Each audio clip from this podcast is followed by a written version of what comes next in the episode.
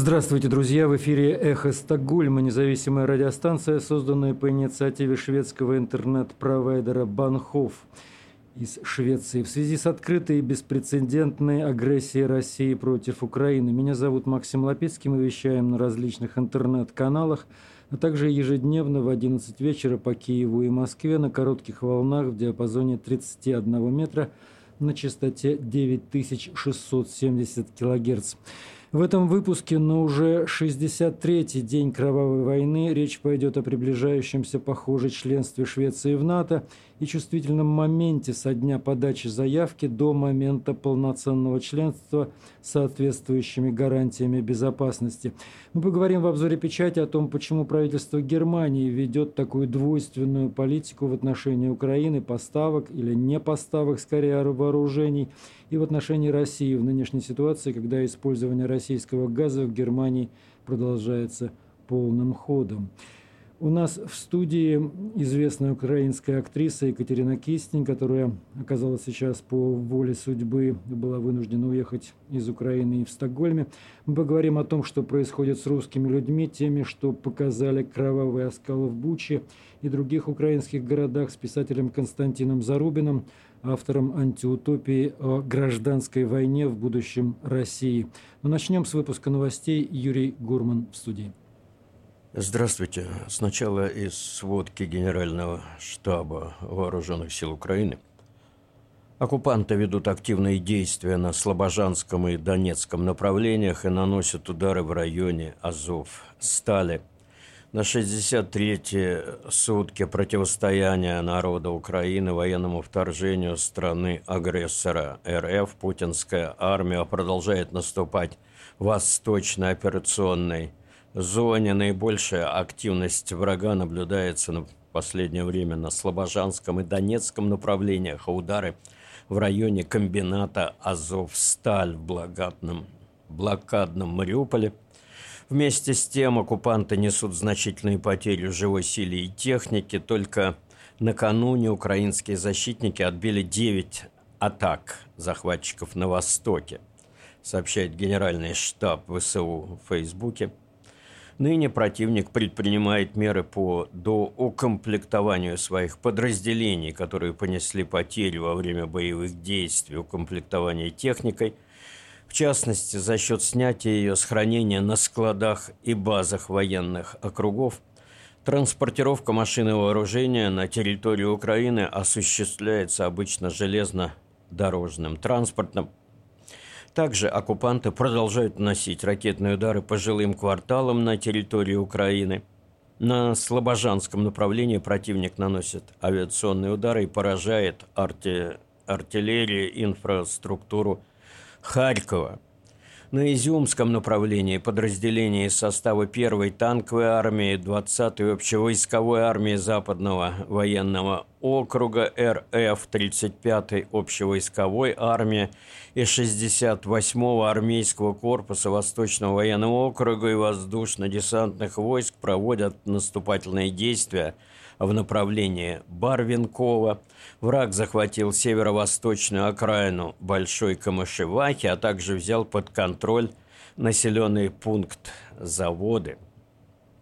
С целью наращивания группировки войск оккупанты перебросили с территории Белгородской области в город Изюм две батальона тактические группы из состава 76-й десантно-штурмовой дивизии воздушно-десантных войск Кроме того, в районах населенных пунктов указанного региона РФ враг развернул два ракетных дивизиона ОТРК «Искандер-М».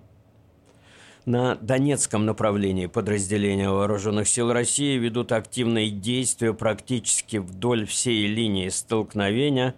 Основные усилия сосредоточены на ведении наступления – на Северодонецком, Попаснянском и Кураховском направлениях с целью взятия под полный контроль Попасную, Рубежное и развить наступление на Лиман, Северодонецк и Славянск.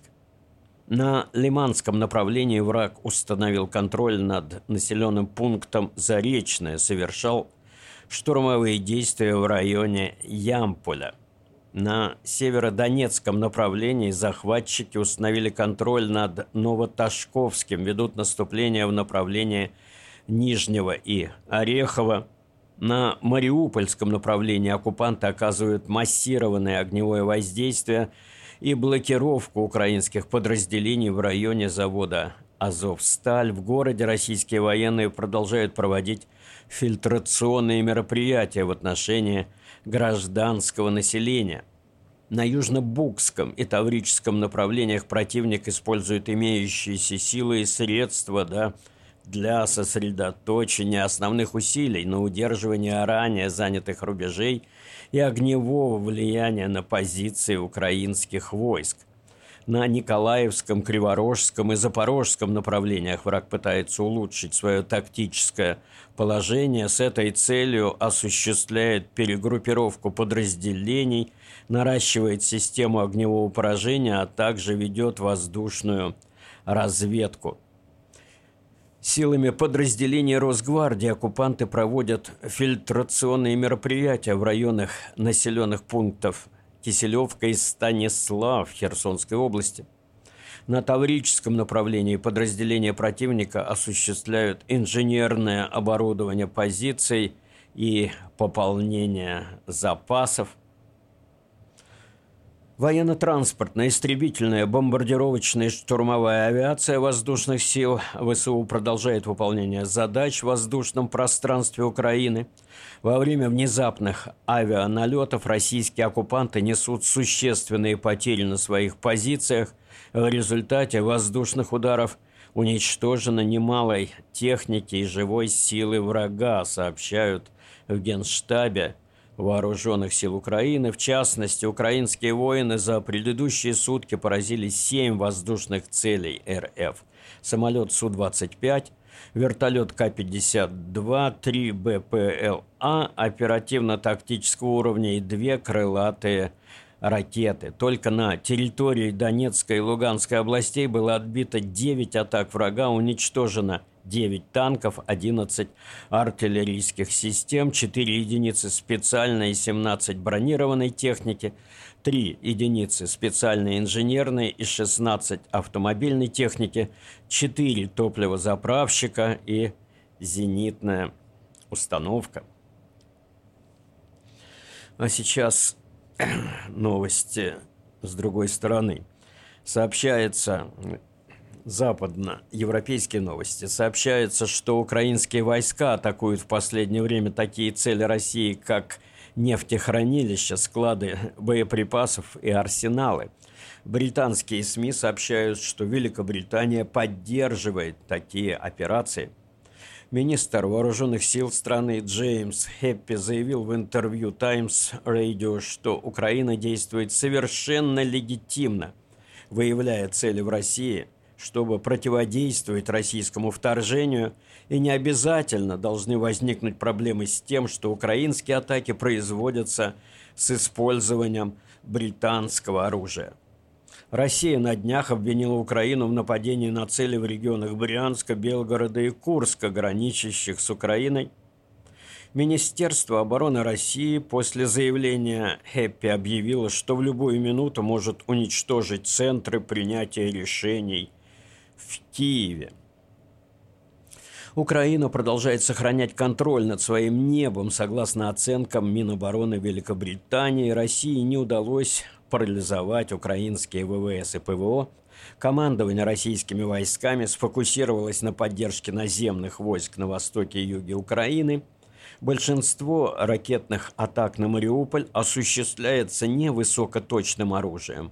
Это увеличивает риск поражения гражданского населения, считает оборонное ведомство Великобритании – Германия объявила о предстоящей отправке в Украину системы ПВО «Гепард». Об этом сообщила министр обороны ФРГ Кристина Ламбрехт в ходе саммита в четверг на, Кри...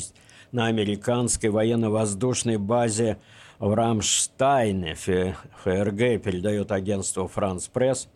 Ряд германских СМИ отмечают, что Ламбрехт хочет таким образом парировать критику Германии за ее нежелание отправлять оружие в Украину и подчеркнуть изменение позиции ФРГ в этом вопросе.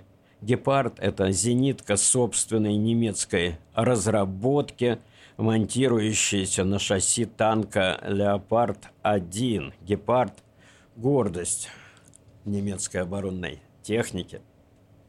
Генеральная ассамблея Ассамблея ООН приняла во вторник резолюцию, обязывающую пятерку постоянных членов Совета Безопасности ООН обосновывать свое применение права вето. Проект резолюции был предложен два года назад. Он стал актуален сейчас в связи с вторжением России в Украину, его принятие было встречено членами Ассамблеи аплодисментами – Принятие резолюции означает, что США, Франция, Великобритания, Россия и Китай будут вынуждены платить, по словам анонимного посла ООН, более высокую цену за свое решение наложить вето на ту или иную резолюцию Совета Безопасности ООН. После наложения вето Генеральная Ассамблея будет собираться для обсуждения вето, но остановить его все равно не сможет, так же, как и не сможет – призвать страны, его наложившие, к ответу. Ни Россия, ни Китай резолюции не поддержали. 60% шведского электората за вступление Швеции в НАТО. В середине мая ожидается, что Швеция откажется от своего практически врожденного принципа оставаться вне военных альянсов, пишет газета «Автонбладет».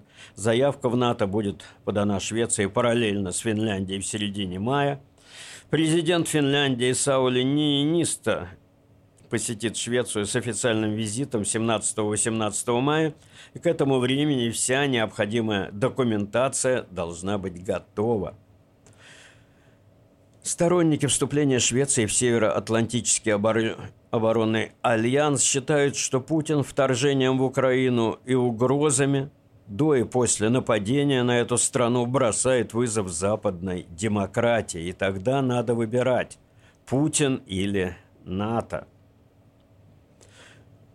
Россия высылает четырех шведских дипломатов, сообщило шведское правительство. МИД России написал на своей интернет-странице, что это ответная мера на высылку ранее этой весной трех сотрудников российского посольства в Стокгольме – Министр иностранных дел Швеции Ан Линде сообщила мейлом газете «Даггинс Нехетер», что персонами нон-грата объявлены три работника посольства Швеции в Москве и сотрудник Генерального консульства в Санкт-Петербурге.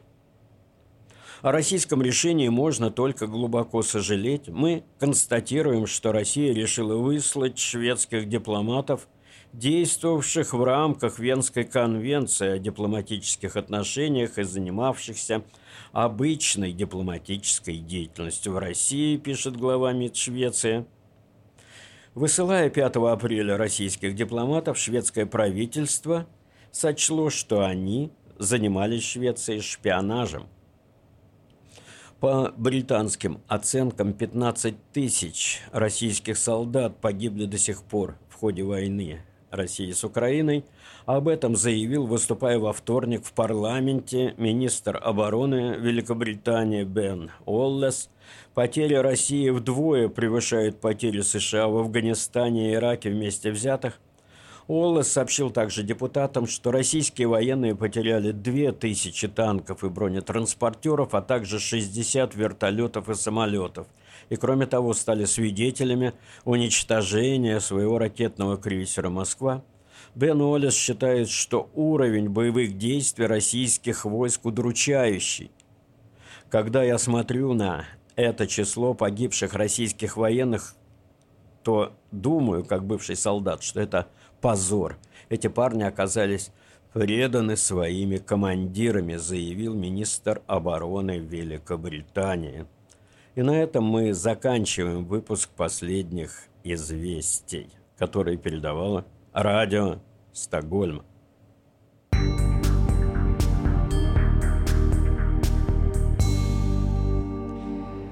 Это были новости «Эхо Стокгольма», а сейчас с обзором печати вас познакомит Ольга Максим. Угроза министра иностранных дел России Сергея Лаврова начать Третью мировую войну не должна нервировать Запад. Так считает датский военный аналитик Андерс Пак Нильсон, пишет газета «Политикен». В некотором смысле это заявление можно интерпретировать как угрозу, но, возможно, и иная интерпретация, что Россия пытается подготовить народ к тому, что она не сможет реализовать свои грандиозные замыслы. Вместо этого он якобы берет на себя ответственность за предотвращение мировой войны, говорится в газете. Пак Нильсон также считает, что угрозы Лаврова могут свидетельствовать и о том, что война в Украине привела к внутреннему кризису в России. Германия должна прислать передвижные зенитные орудия, а США обещают закрыть небо и землю, чтобы удовлетворить потребности вооружения Украины. Эти сообщения прозвучали на международной встрече министров обороны, проведенной по инициативе США. По сообщениям информационных агентств, Германия собирается поддержать украинских военных мобильными зенитными орудиями.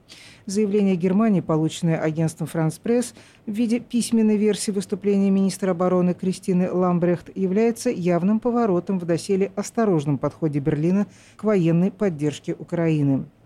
Попробуем разобраться. Интересные сведения стали просачиваться из правительственных кругов Германии – они многое объясняют в нежелании Берлина открыто предлагать свою помощь Украине. Открываем сайт Кавказ-центра и читаем. Немецкие интеллектуалы и политики призывают правительство Германии принудить Украину к капитуляции. Ряд немецких политиков, интеллектуалов и лидеров мнений обнародовали открытое обращение к правительству Германии, в котором призывают власти страны принудить Украину к капитуляции и заставить сдаться на милость России. И это не шутка. Текст письма опубликован на страницах издания «Берлинер Zeitung». Обращение, как отмечает немецкое издание, стало реакцией на более распространенные требования СМИ и общественности о защите Украины и предоставлению Киеву тяжелого вооружения.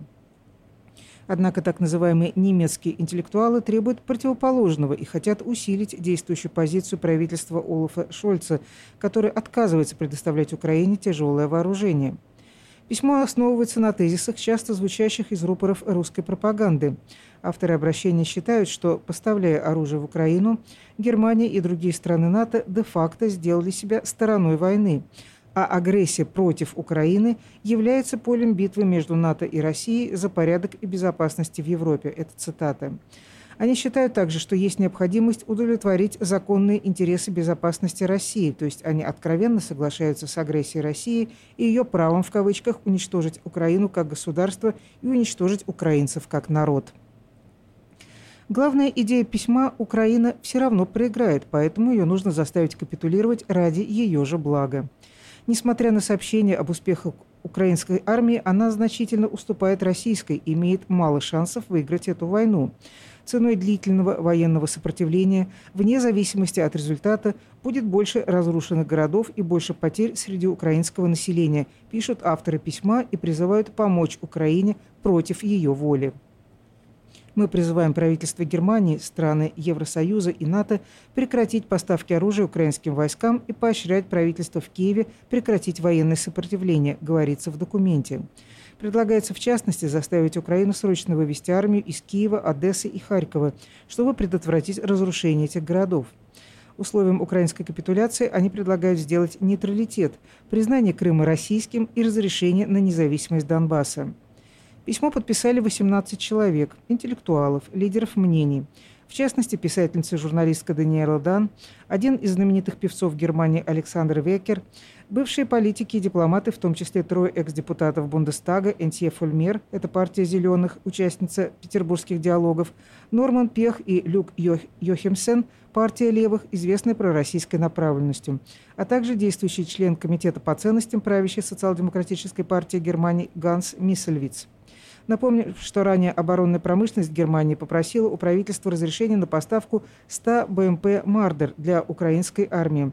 Однако канцлер Шольц выступил против предоставления тяжелого вооружения для армии Украины. На Фейсбуке писательница и популярная политблогерша Анна Свет Нейфах публикует, цитирую, все задают вопрос, почему канцлер Германии боится России? Почему не хочет выполнять требования партнеров по коалиции и запрос народа, вышедшего на демонстрации? Вот вам ответы. Скоро Германия и весь мир узнают настоящую причину, почему Олаф Шольц оказывается напрямую посылать Украине тяжелое вооружение. Настоящую причину зовут Ян Марсалик, и он является крупнейшим финансовым мошенником в истории Германии – Его фирма Wirecard совершала транзакции с несуществующими финансовыми документами и подделывала финансовые отчеты. При этом фирма Марсалика регулярно получала разрешения и лицензии от немецких контролирующих органов, которые подчиняются напрямую министру финансов. А министром финансов в тогдашнем правительстве Меркель был никто иной, как Олаф Шольц. По мнению экспертов, он несет прямую ответственность за то, что нарушения компании Марсалика не были замечены до тех пор, пока подозреваемый не сбежал, прихватив с собой 2,5 миллиарда евро. Некоторое время назад стало известно, что Марсалик, который объявлен в розыск, его портрет висит буквально в каждом полицейском участке, находится в Москве, под защитой ФСБ, с которой у нее раньше были весьма тесные отношения. Об этом журнал «Шпигель» публиковал совместное расследование с компанией «Беллинкат». О местонахождении Марсалика немецкая разведка сообщила двум прокурорам, занимающимся его делом. Кроме того, выяснилось, что немецкие правоохранительные органы знали о его местонахождении аж с начала 2021 года. Таким образом, и Меркель, и Шольц все это время знали о том, что Марсалик находится в Москве, и скрывали это от общественности. И только сейчас, когда информация об этом просочилась в СМИ, Министерство юстиции подало прошение об его экстрадиции. Если Москва выдаст Марсалика, и он начнет давать показания в Германии, то им это может иметь самые серьезные последствия для немецкого канцлера. Это и есть тот самый страшный компромат на Шольца. Но это часть вершины айсберга под названием «социал-демократы». Вторая часть – это шрёдеризация партии. Когда-то гордая, боровшаяся с нацистами партия Вилли Бранта и Гельмута Шмидта превратилась в партию левых крикунов и оппортунистов. Тот политический ландшафт, при котором стала возможной война в Украине, создали Шрёдер, Штанмайер, Габриэль, Меркель и Шольц. Слишком большие деньги были вбуханы Россией в политический и промышленный истеблишмент Германии, чтобы их потерять. Немцы честно эти деньги отработали, но тут случился Крым. Это они создатели Минских соглашений – Меркель со Штанмайером и Габриэлем. Поэтому отказ Зеленского принять его в Киеве был правомочен и понятен. Теперь, что касается Шольца. Он не личность, он человек без лица. В прошлом это ученик Шрёдера, солдат партии, чиновник, без харизмы, пусть отрицательный, как и у того же Шрёдера. И он трус, он боится принимать решения. В этой коалиции партия «Зеленых» ведет себя безупречно. Ей подыгрывают свободные демократы. Страна сейчас стоит перед развалинами и осколками, которые ей оставили коалиционное правительство Меркель и Штанмайера со всеми вытекающими последствиями. В Германии инфляция, самая большая за 40 лет, повысились очень цены на бензин и энергию. И это тоже заслуга Меркель. Что касается армии Германии, она же Бундесвер, ее толком нет. Ее уничтожали 22 года. И вот результат. В прямом смысле голая задница. Точно так же и армия НАТО. Никто не хотел туда платить столько, сколько положено. Первым об этом сказал всеми проклинаемый Трамп. Поэтому Европа обосралась от страха, когда Путин напал на Украину. И только тогда, когда Украина показала, что это за армия на самом деле, только тогда Европа объединилась. Только Польша, Чехия, Словакия и страны Балтии знали, с кем имеют дело все это время и предупреждали своих союзников. Я цитировала статью писательницы из Германии Анны Нейфах. И в заключение – Швеция получила конкретное обещание от Великобритании и США о защите во время процесса подачи заявки в НАТО. Об этом сообщила газета «Автонбладет» и несколько правительственных источников.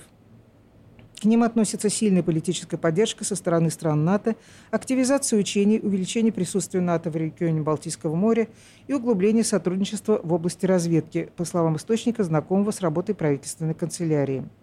Газета «Экспресс» и газета «Даггинс Ньюхеттер» ранее сообщали, что США не будут предоставлять гарантии безопасности, пока Швеция не станет полноправным членом НАТО. Но это опровергается источниками газеты «Автонбладет». По данным газеты, обещаны конкретные меры по усилению безопасности и более квалифицированные учения.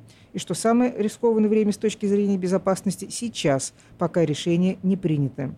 Заявление о том, что Швеция не будет защищена или поддержана в ходе возможного процесса рассмотрения заявки, играют только на руку России, сообщил газете «Автонбладет» источник в правительстве.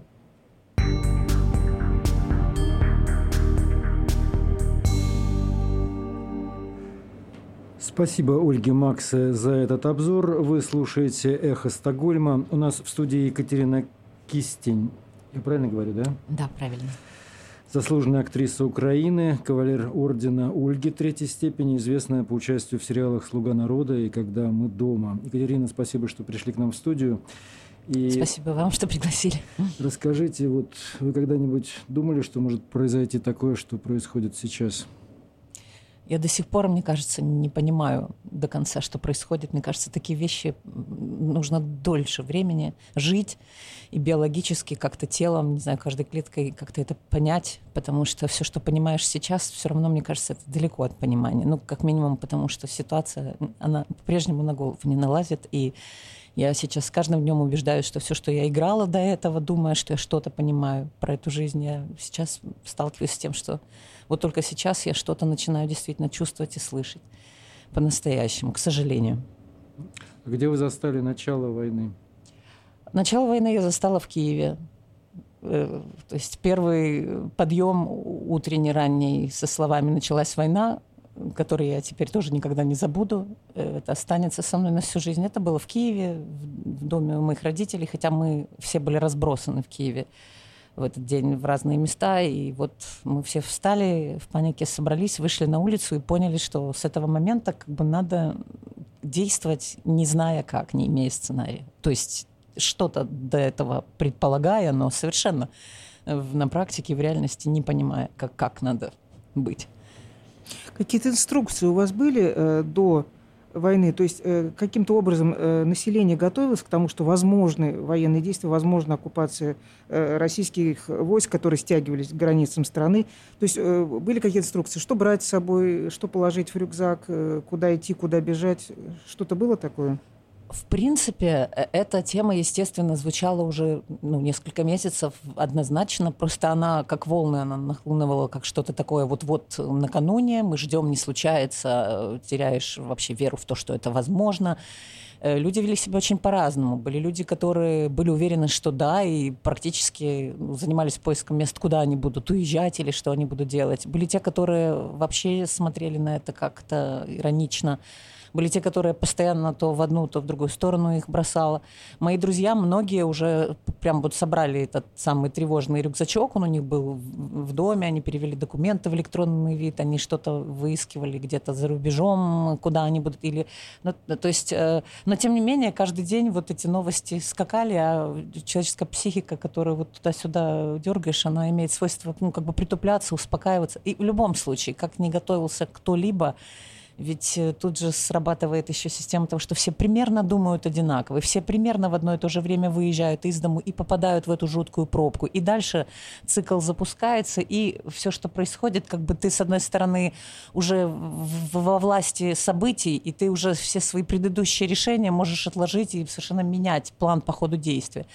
Вот, поэтому как бы, как бы не готовились, все равно все попали в, эту, в этот котлован, и уже каждый как мог в нем действовал и жил. И лично мы, мы первый день провели в Киеве, стоя под домом, понимая, впервые вообще проведав убежище в доме и понимая, что он абсолютно не предусмотрено для не существования, там не, при, не приспособлено.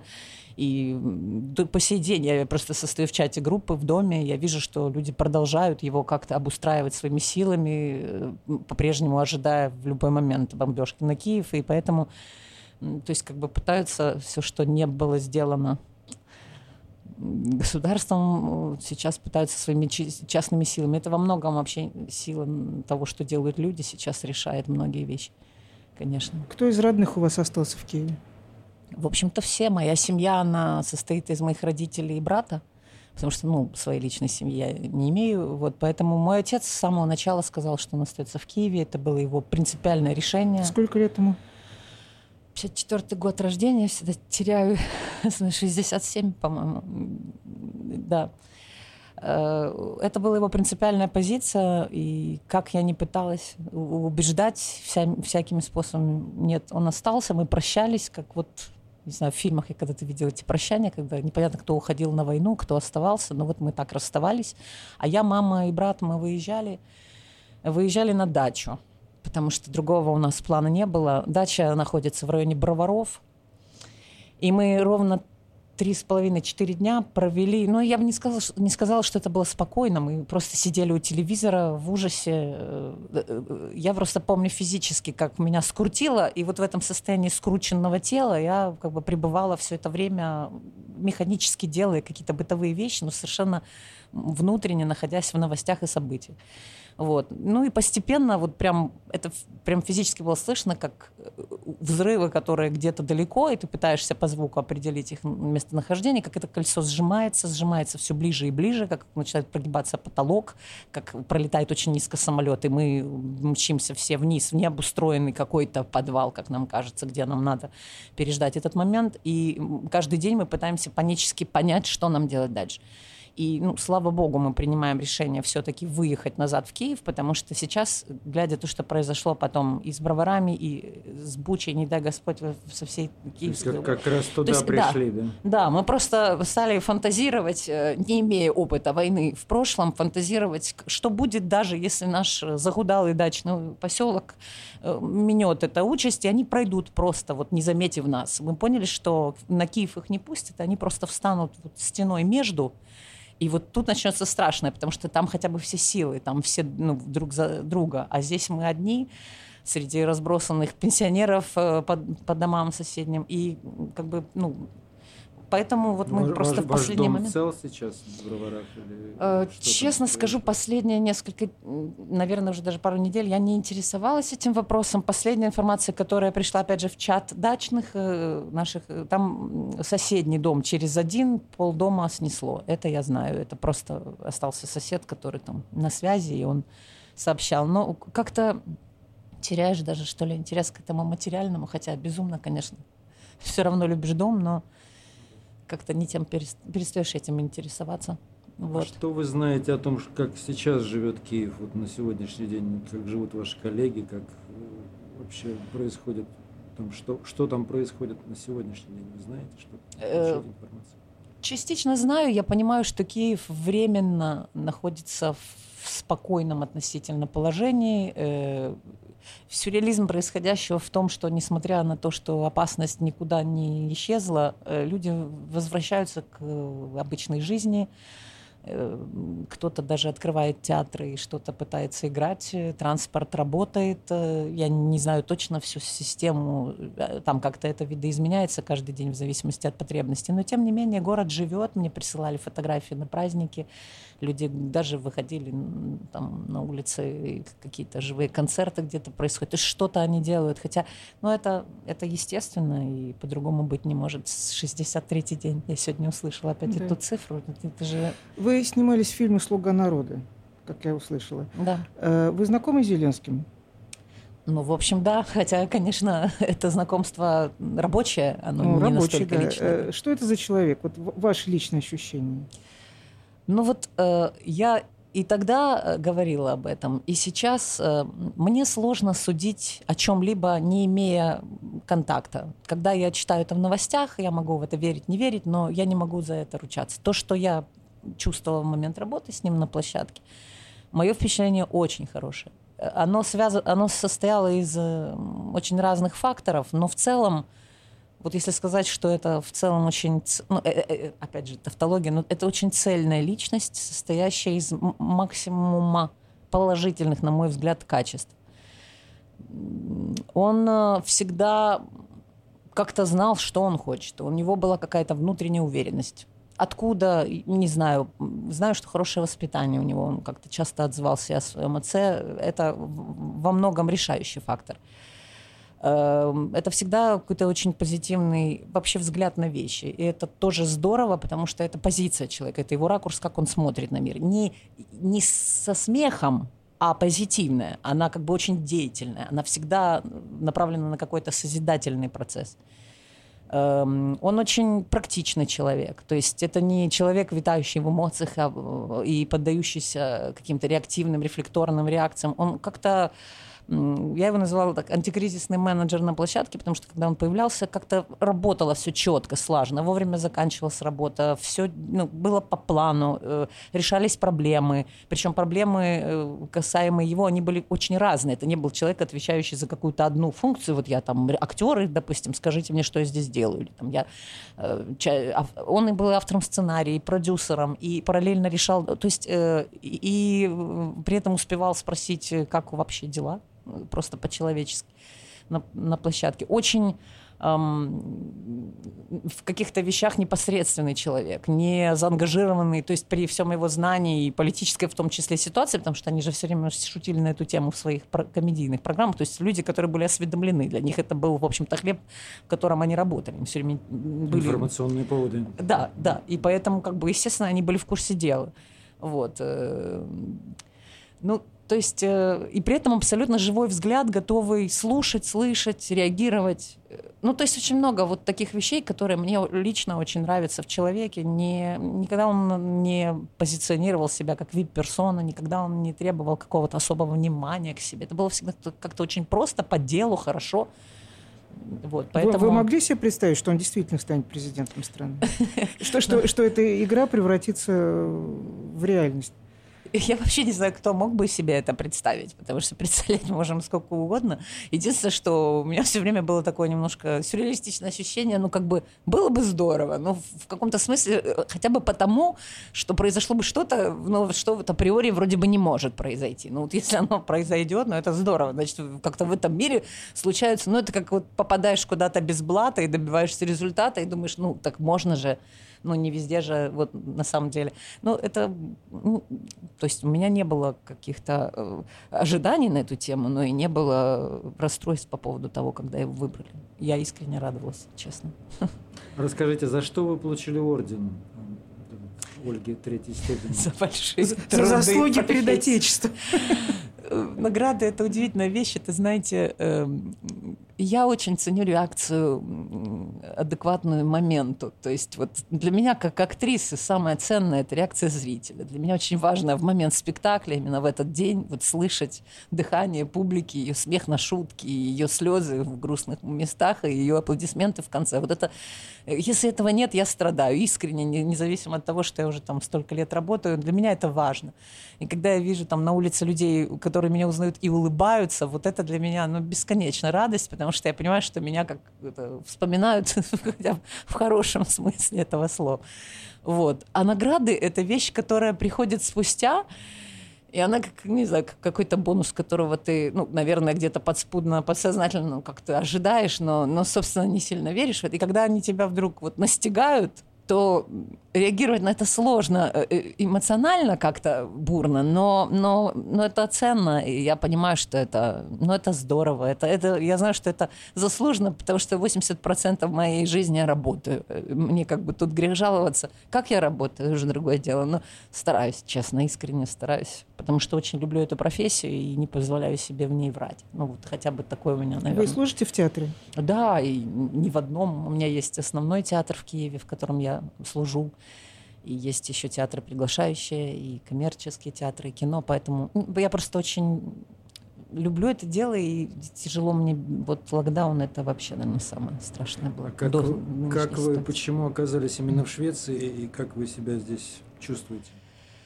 Почему? Э, скажу просто. Э, я долгое время не собиралась ехать никуда. И мы просидели, в общем-то, на Украине до конца марта.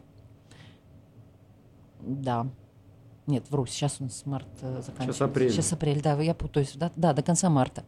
Я просидела в Украине, пытаясь сообразить, что мне делать. Вот. Но в какой-то момент стало совсем страшно, и, с другой стороны, тяжело от бездействия. Вот. И, и шведы это были единственные из людей из-за рубежа, которые мне действительно написали с конкретным предложением. Они мне писали все время, как ты, как ты, и в какой-то момент они просто ну, раскрыли руки и сказали, вот, приезжай. Это команда, это группа Мело, это команда творческих людей, музыкантов, э, танцоров. Мы с ними несколько лет назад делали нашим театром совместный проект. Это был такой украино-шведский проект, который назывался «Митинг», «Встреча». И мы ну, то есть сотрудничали на протяжении какого-то периода. Мы делали проект для детей с, особ... с особенными потребностями. Развития, да. да, то есть и тоже это и в Украине, и в Швеции делали. То есть у нас такая давняя дружба, которая вот таким образом сейчас подтвердилась. И я в какой-то момент, я очень долго еще, но, но в какой-то момент я приехала, и я счастлива, что я здесь, потому что я в хорошем смысле использую это время, с одной стороны, чтобы говорить о нас отсюда, а с другой стороны, чтобы учиться, потому что это удивительная страна, я ее очень уважаю и ценю творческие силы этой страны и очень многому учусь и в человеческом смысле. Это, ну, это, это тоже это, то, что то, что можно взять и потом приехать с этим назад и как бы там это тоже распространять и транслировать. Это ценные знания, которые я сейчас пытаюсь здесь не упустить. Поэтому я везде хожу, я смотрю спектакли, я общаюсь с абсолютно разными людьми. Я таким образом, в общем... То есть не зря время тратите здесь, да? Нет, нет, я не могу ощущения, себе. что иммиграция ужас, ужас. Такой. Тут есть просто люди, я, я встречаю людей, которые так сидят в таком коконе, просто не могут ничего. Я хочу домой, я хочу домой. Вот есть такие вот режиссер одна женщина, я просто недавно с ней встречался. Да. Она просто не может ничего делать, у нее какой-то паралич. Я хочу домой, я не могу здесь находиться. И, ну, такое бывает. Я думаю, что это просто свойство каждого индивидуального человека. Ну, это нельзя осуждать, говорить так или не. И просто я иначе да. рассматриваю я такой выживающая, это жаба, которая, знаете, молоко взбивает. Ну, такой у меня принцип жизни. И я более чем тут вообще. Тут шведы надо мной, мои друзья, смеются и говорят, Катя, ты за эти там за месяц сделала больше, чем мы за годы. Что это я за месяц Другая уже... энергетика. Да, я панически делаю что-то, да. Вот. Спасибо, Екатерина Кистень. Мы искренне надеемся, что вам удастся уже в скором времени все-таки вернуться в Киев. Спасибо. Удачи вам. Спасибо. Да, и спасибо. вам, и нам всем. Спасибо. Mm, спасибо. Слушайте «Эхо Стокгольма».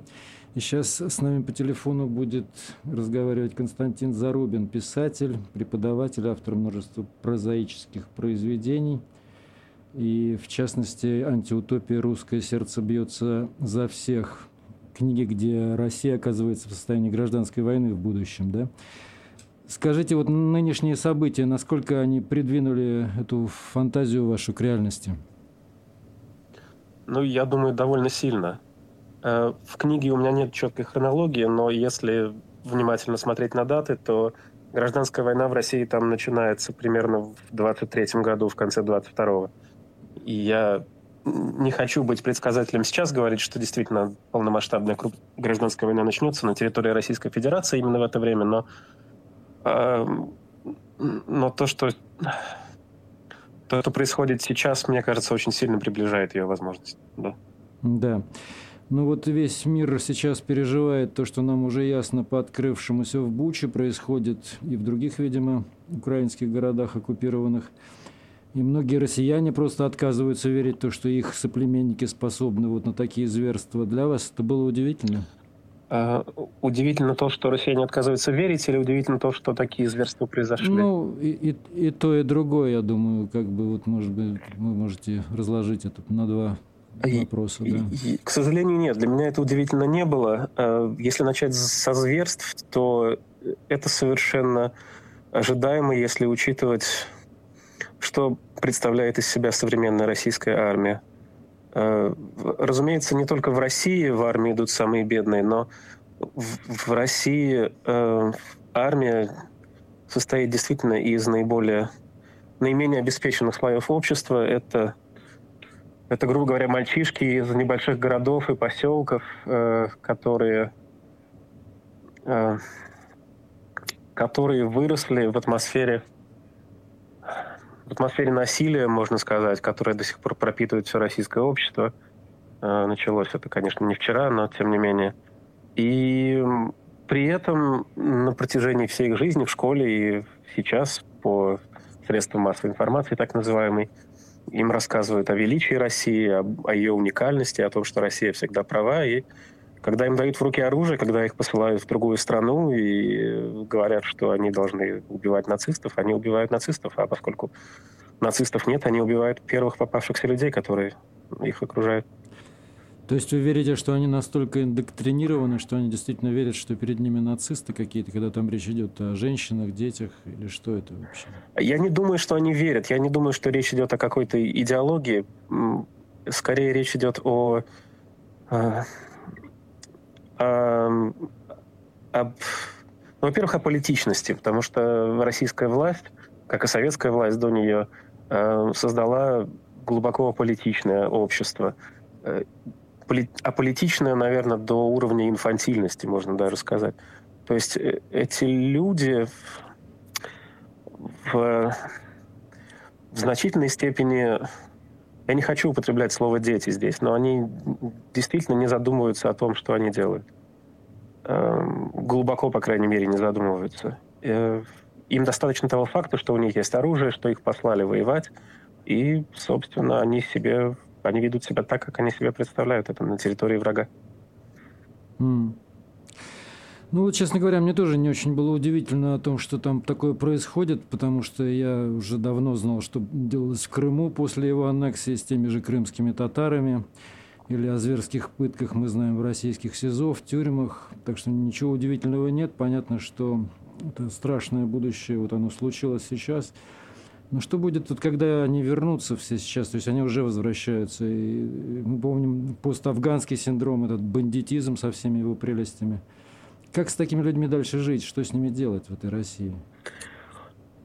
Ну, с одной, с одной стороны, хочется сказать, что с их возвращением кардинально ничего не изменится. А, то есть, я думаю, станет хуже, и, разумеется, они все будут травматизированы, и, разумеется, будет mm. украинский синдром в российском обществе прежде всего среди тех, кто сейчас воюет в Украине. Но кардинально, я думаю, ничего не изменится. Российское общество не системно, в системном смысле я не думаю, что оно станет еще более, еще более жестоким, чем оно уже есть. Э, я, это как-то все очень пессимистично звучит, но у меня, правда, ничего более радужного нет. Э, хм. Никаких мыслей более радужных по этому поводу. Сейчас много говорят о рашизме как новой разновидности фашизма. Но есть ощущение, что вот немецкий или итальянский фашизм был более, что ли, сытым, буржуазным, а здесь вот в российском варианте это какой-то фашизм совсем бандюков из подворотни, какой-то оголтелый шпаны. Mm-hmm. Как вы смотрите на это? И я с этим отчасти, наверное, не соглашусь, потому что если вспоминать истоки итальянского фашизма, то это это время сразу после Первой мировой войны. Италия была одним из беднейших государств Европы. И Муссолини, который начинал как, как социалист, потом переключился на фашизм, он был э, типичным популистом в неблагополучном обществе, можно сказать. Э, он кормил итальянское население сказками о их величии, которое было утрачено и которое нужно теперь обрести снова он был национальным лидером. Я, я думаю, что мы, мы очень часто, во-первых, смешиваем э, фашизм итальянский, нацизм немецкий, и это не всегда, я думаю, это не всегда хорошо, потому что, когда мы говорим о немецком нацизме, мы всегда имеем в виду как бы мы думаем часто о, о самых страшных вещах, которые немецкие нацисты сделали. Мы думаем о Холокосте, мы думаем о Второй мировой войне. Но если немножко отмотать назад и именно посмотреть на итальянский фашизм, который, конечно, был ужасен тоже, а, то в, в Италии межвоенной, если можно так сказать, очень много параллелей с сегодняшней Россией, в частности, в том, что это была бедная страна, которая подсела в какой-то степени на как на иглу, на, на нарратив о собственном величии. Mm. Константин, вы много в вашей книге пишете о пропагандистах, то есть у вас, собственно, главные герои там это пропагандисты такие, да, я так понимаю. Я не все прочитал, я там часть вашей книги только успел прочитать, но я так понимаю, что это именно об этих персоналиях идет речь. Вот сейчас это пропаганда, которую мы все чувствуем и как- как-то мы ее ощущаем, что можно с ней делать? Как вы считаете, вообще возможно ей как-то противодействовать? Эм, да, действительно, первая половина книги посвящена пропагандистам, двум разным пропагандистам разной степени вовлеченности в то, что происходило в России. Эм, что делать с пропагандой? Ну, разумеется, помимо того, что информацию нужно продолжать, продолжать людям предоставлять, нужно продолжать делать то, что делаете вы, например, открывать новые радиостанции, содержать, создавать новые средства массовой информации на русском языке, которые даже если их аудитория поначалу будет невелика, все равно будут как-то документировать то, что сейчас происходит, сохранять это. А, но я думаю, что в конечном счете для успеха контрпропаганды, вот движения контрпропаганды, если о таком можно говорить, очень важно создать какую-то, меня только слишком умные слова лезут, идентитарную альтернативу для, а, для русскоязычного, ну, для, для населения России или для тех, кто ассоциирует себя с Россией. То есть угу. нужно создать, нужно каким-то образом сформулировать возможность ли людей быть э, русскими, при этом не являясь холопами московского государства, скажем так. Угу. Вы тут вот в вашем фейсбуке я увидел эту женщину сумасшедшую, которая что-то такое говорила, да. показывала на украинские символы и говорила, что это нацисты. Вот как-то, как вы понимаете вообще, когда человек живет вроде бы на Западе, имеет доступ ко всем средствам информации, к любой информации, почему вот такое, откуда такое берется, как это фильтруется вот в головах? Вы можете понять это? Это очень сложный вопрос, и в каждом конкретном случае, конечно, это нужно описывать особо, но я думаю, что общий знаменатель таких случаев как раз связан, в частности, с идентичностью.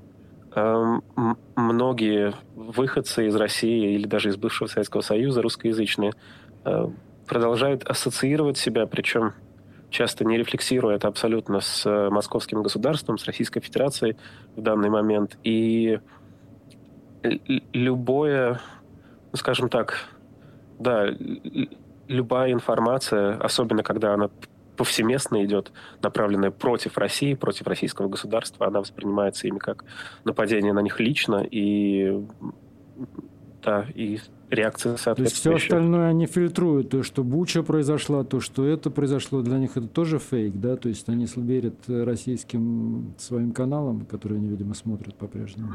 И, и, я думаю, что там много стратегий э, с этим связано. То есть люди оправдывают эти вещи или, скажем так, отмахиваются от этих вещей по-разному. Я думаю, что во многих случаях это комбинация, да, искреннего, искреннего неверия, а потом это какой-то какой элемент того, что называется whataboutism по-английски. То есть, э, а у вас люди ссылаются на то, что другие страны делают.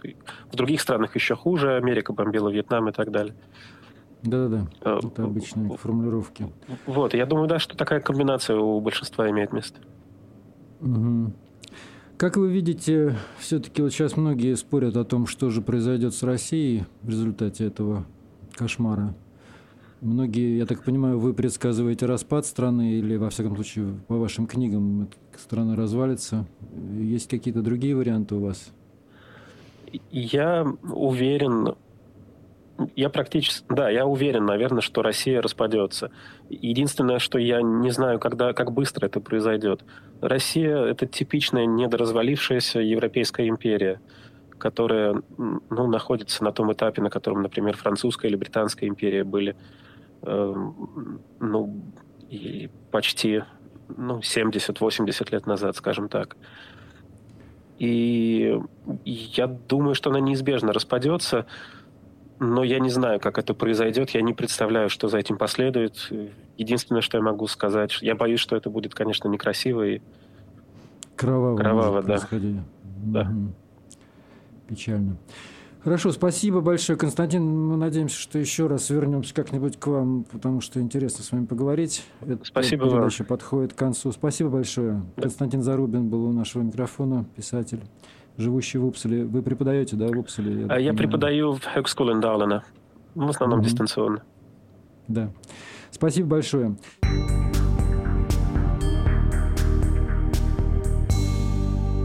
Это была передача «Эхо Стокгольма» от 27 апреля 2022 года. Слушайте нас в 11 вечера по киевскому и московскому времени на частоте 9670 кГц, диапазон 31 метра, а также наша программа есть на платформах SoundCloud, YouTube, Telegram, Facebook, LinkedIn. Мы благодарим инициатора этих программ э, интернет-провайдера Банхов. Выпуск готовили Ольга Макс, Юрий Гурман, Максим Лапицкий, социальные медиа Маркус Эриксон, техническое обеспечение Кристиан Турин. И под финал мы поставим песню «Миста весни» группы «Океан Эльзы» вместе с группой «Один в каное». Вячеслав Вакарчук и Ирина Швайдак солируют. Всего доброго и оставайтесь на нашей волне «Эхо Стокгольма».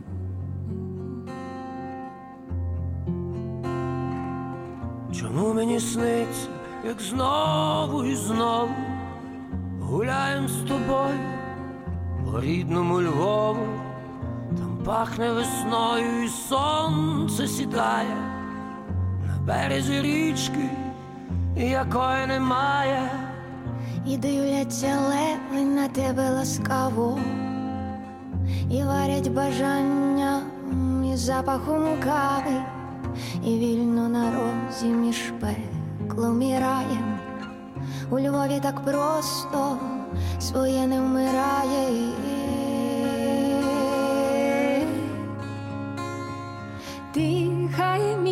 Місто весни моє.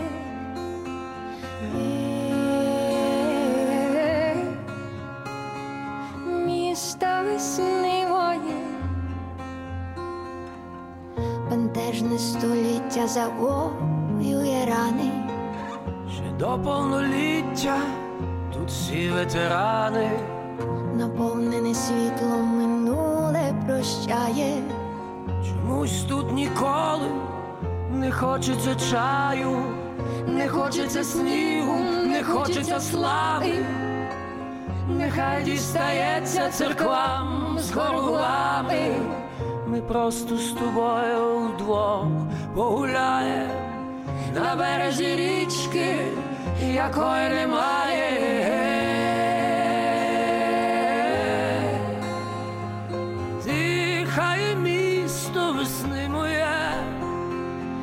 Yeah.